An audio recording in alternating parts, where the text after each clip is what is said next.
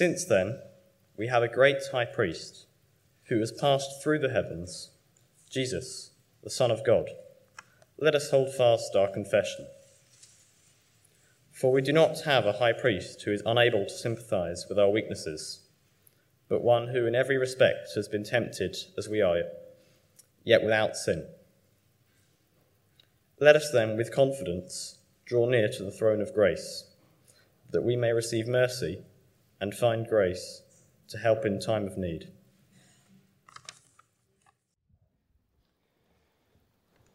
Well, thank you ever so much for your for your invitation. I, really, really am thrilled uh, to be here with you.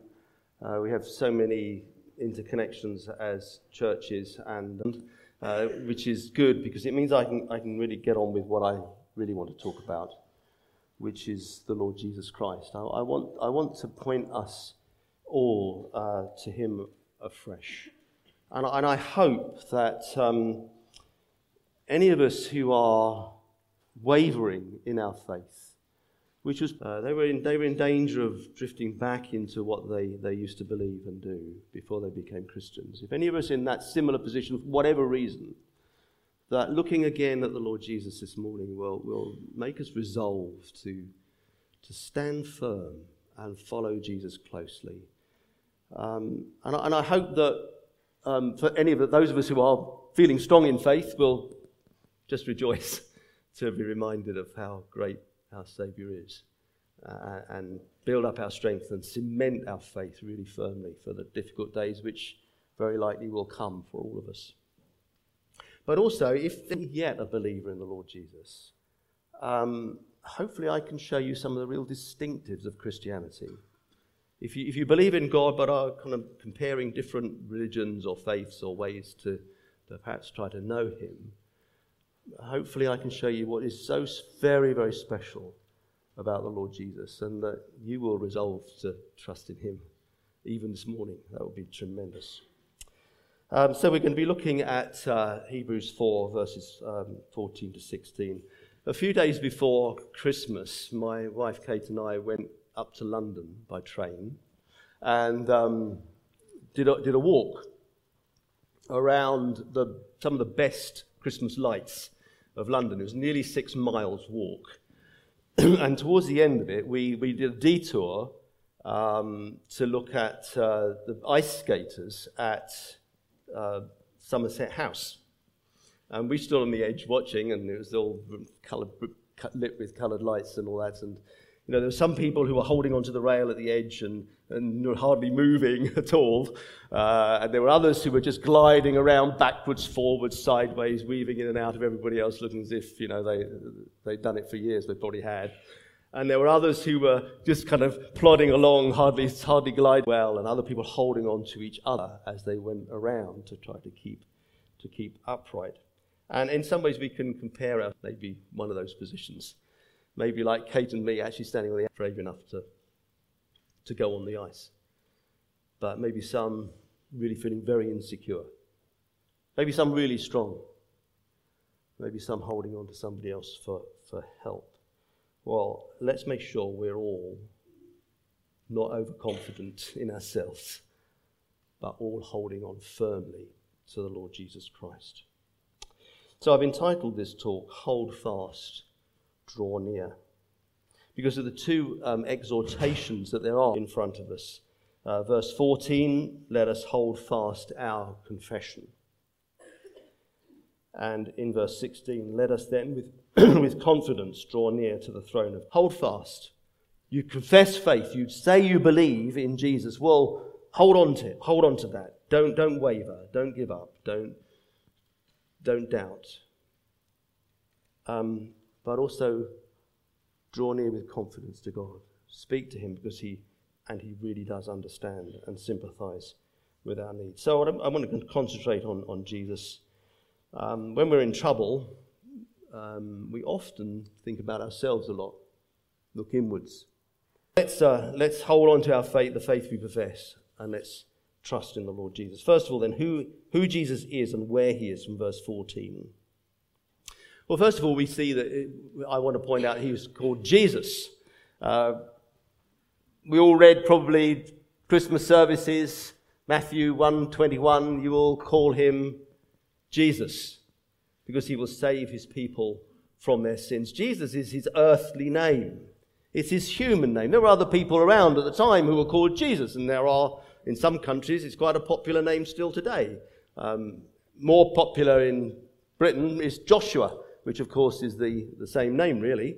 The, the Hebrew version of the, of the English version, Hebrew version of the Greek version, whose English version is Jesus. Um, uh, means the Lord saves. That's what the name means. But it was his earthly name. He was given to him at his conception. Uh, announced by the angels, called him that, and told, told, that the parents should call him Jesus. So, so let, that reminds us, doesn't it, that the one we're holding on to, the one we're believing in, is a person. It's not just a philosophy, it's not a concept, it's not just a moral code, but it's a person. It's a real person, a human being, Jesus, the man who lived on, on earth. but not only that, he is also described in, in that verse as the Son of God. This is his divine identity. He, he, he came from heaven to earth. The Word was made flesh. The eternal Son of God became the earthly human Jesus, man and God at the same time. If we, if we read Hebrews 1, verse 3, he's described in this way He is the radiance of the glory of God and the exact imprint of his nature and he upholds the universe by the word of his power. After making purification for sin of the majesty on high. That is the faith about which we speak. But he is a human person who is also at the same time the glorious divine person who is holding the whole universe together. So if you feel you're about to fall apart, if you feel about you're about to fall down, hold on to the profession of your faith in the one who is a person and who is actually holding the whole universe together. So you're a bit lighter than that. Trust in, trust in him. He is the absolutely perfect person to trust in. Um, going back to Somerset House skaters, if someone was in trouble, the last person who should rescue them would be me. I, we'd all we just make a heap on the floor, on the ice together. You need someone who is good at the job, who is strong, but also someone who is sympathetic, who's prepared to maybe give up their whole session on the ice just to go round with you. Well, isn't that sort of a tiny, tiny version of what Jesus did for us?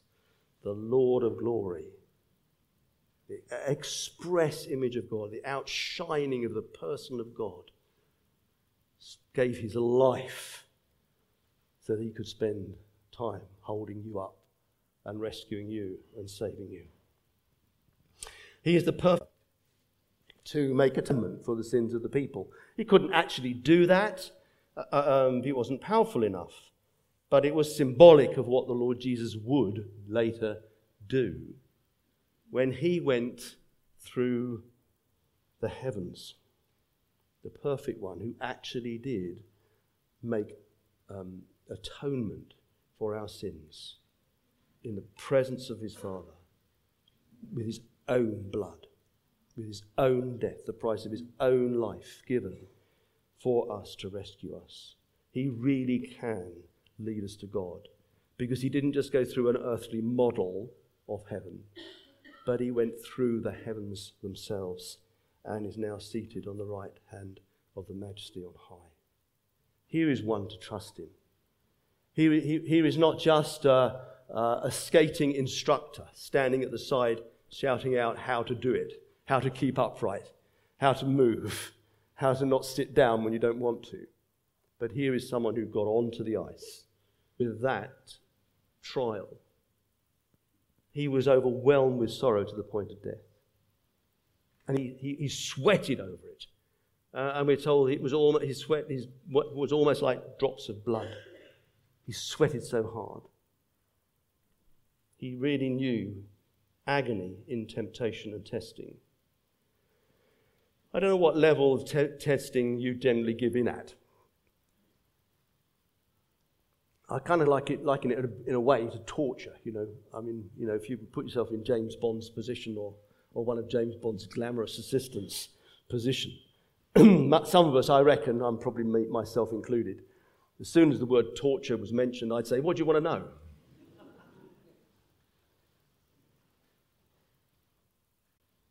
And the longer you say, I'm not going to give in, the greater the pain becomes. It's a bit like that with temptation, isn't it? If you give in as soon as the temptation appears, you never find out what it's like to resist. You never find out how hard it gets, how big the struggle is. Well, Jesus never, never sinned, we're told. He was tempted like we are, but without sin. So he felt the full 100% experience of testing and trial and temptation and never gave in. He knows what it is like, actually, even more than we do, really. He understands. He feels it. He felt it. And in chapter 2, verse 18, the writer has already said this For because himself, he himself has suffered when he tempted, he is able to help those who are being tempted. And that word there, um, suffered, don't want, to, don't want to become too technical here, but it, it, the tense that's used there in the Greek um, original is one that, that suggests to us that, he, yes, he did suffer in the past, but he still knows what it feels like. He hasn't forgotten. It's not all over and done with for him, and he's moved on. He suffered, and he still knows what it feels like now to have suffered like he did. So, we, what is he like? What is he like? We do not have a high priest who is unable to sympathize with our weaknesses. A bit of a double negative there. What it means is this we do have a high priest who is able to sympathize with our weaknesses. He, he, he does know. To agonize over the will of God. He's not like a poor boy who had grew up with absolutely no advantages in life and who made it with his own strength and overcame and has no sympathy for other people because he says, Well, look, I did it. Look where I came from. Hard work. That's what gets you there. No sympathy for other people who are struggling to get along. No, he's the exact opposite of that.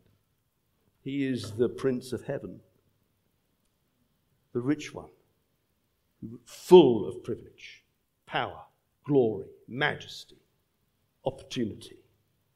If you can use such a word for eternal God who came to this world specifically to help, who came into this world to become poor specifically so he could suffer and die to rescue people who could not do it for themselves. Here is the really sympathetic, deliberately suffering, deliberately understanding Saviour. Do you need, do you need him? Do you need him? Please say yes. I need you. I really, really need you. So let's, let's move on finally to verse 16 and let us with confidence draw near to the throne of grace that we may receive mercy and find help, find grace to help in time of need. What Jesus, what Jesus offers. His throne as we saw from chapter 1, is a throne of majestic power and glory. But it is also a throne of grace, where he dispenses grace and mercy. It's a little contrived, this, but if you want to distinguish between mercy and grace, a kind of a helpful way of thinking about it is to say, well, mercy is not giving us what we do deserve the punishment we do deserve, the rejection that we do deserve.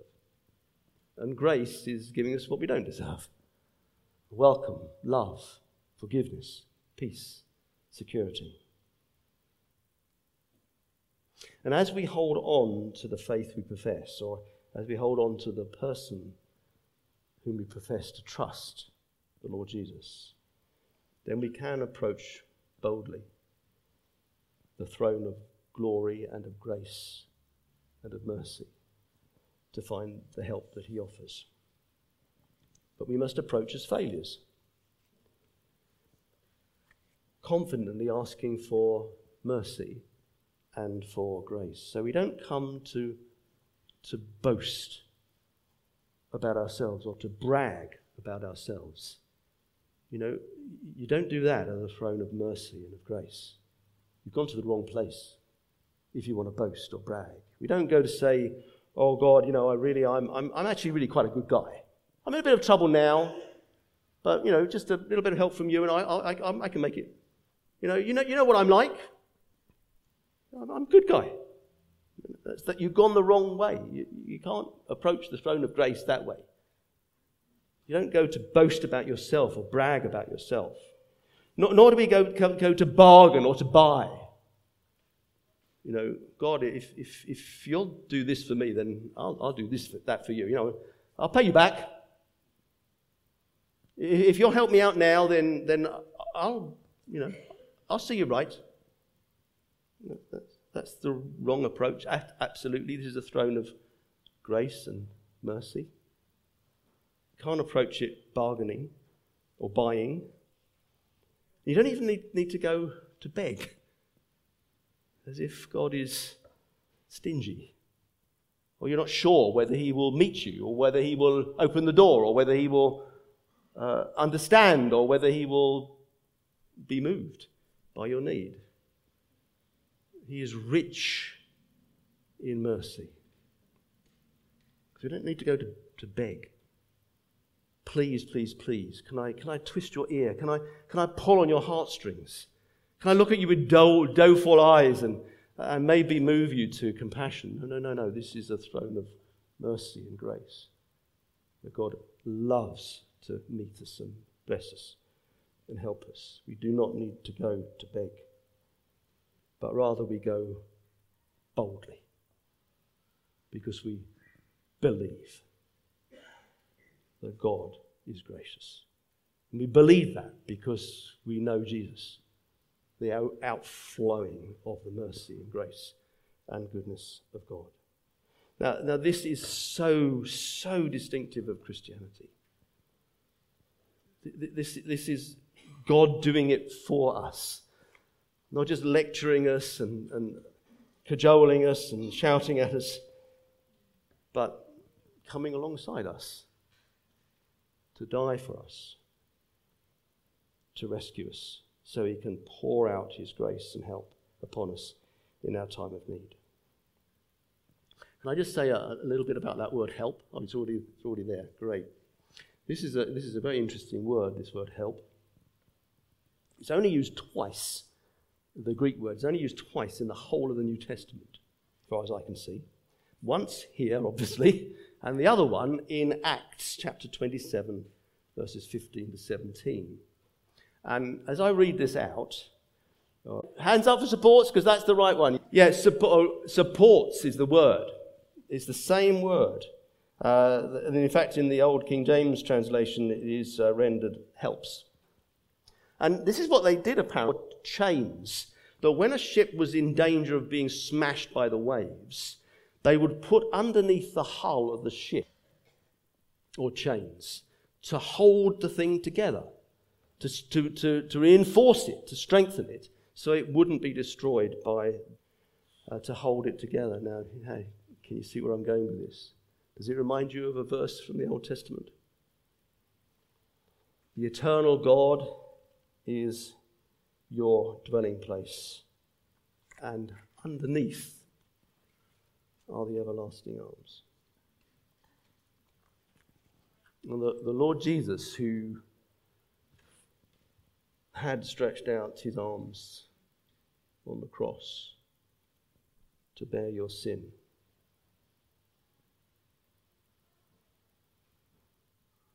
Now, in your weakness, puts them underneath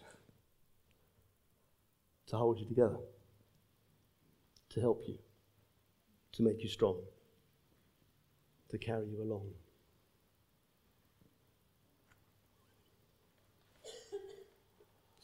but it's um, in time of need. in time of need. Those on that ship there in Acts chapter 27, those ropes or chains or whatever they were, were not there all the time. They were put there when they were needed. So as we look forward into another year of, well, is it going to be like last year? I hope not. What's it going to bring? You might think, you might think, I don't know if I can face this. I don't feel strong enough to face some challenges that I think are coming along as I try to predict what this year is going to be. I don't feel strong enough. I don't feel capable. Well, you don't need to at the moment, do you? If you did, you wouldn't be going to the throne of grace, would you? For help in time of need. Say, well, I'm okay. Face whatever, whatever this year brings, whoa, bring it on. No, no, no. It was put there when it was needed. Put there when it was needed. What we need to remember to do is to hold fast to that faith that we say we believe in.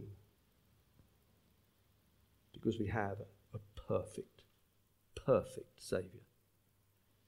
You couldn't invent a better one. Perfect, perfect Saviour who actually did walk this earth, who actually did stretch out his arms to bear our sin. And we can approach him with real confidence. How would he ever throw us out if he's done that for us? And who can reach down with those arms underneath and hold us up and keep us strong and hold us together?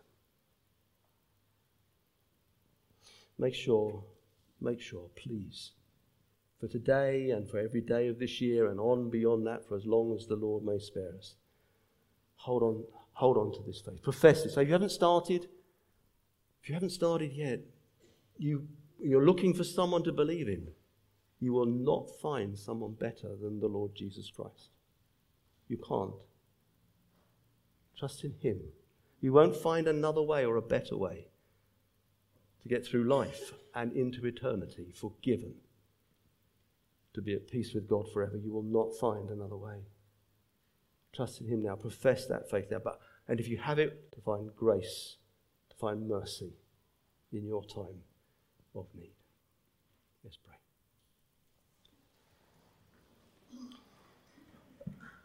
Oh Lord, the Lord Jesus, what, what a wonderful, from heaven to earth, Thank you for all he endured, for all he did, for all he bore, for all he still feels in relation to his sufferings. Help us to trust him, maybe for the first time. Help us to trust him more than we did yesterday. Move forward in our faith, walking with him day by day knowing that in those times of need, He will help. Thank you, Heavenly Father, for Jesus. Amen.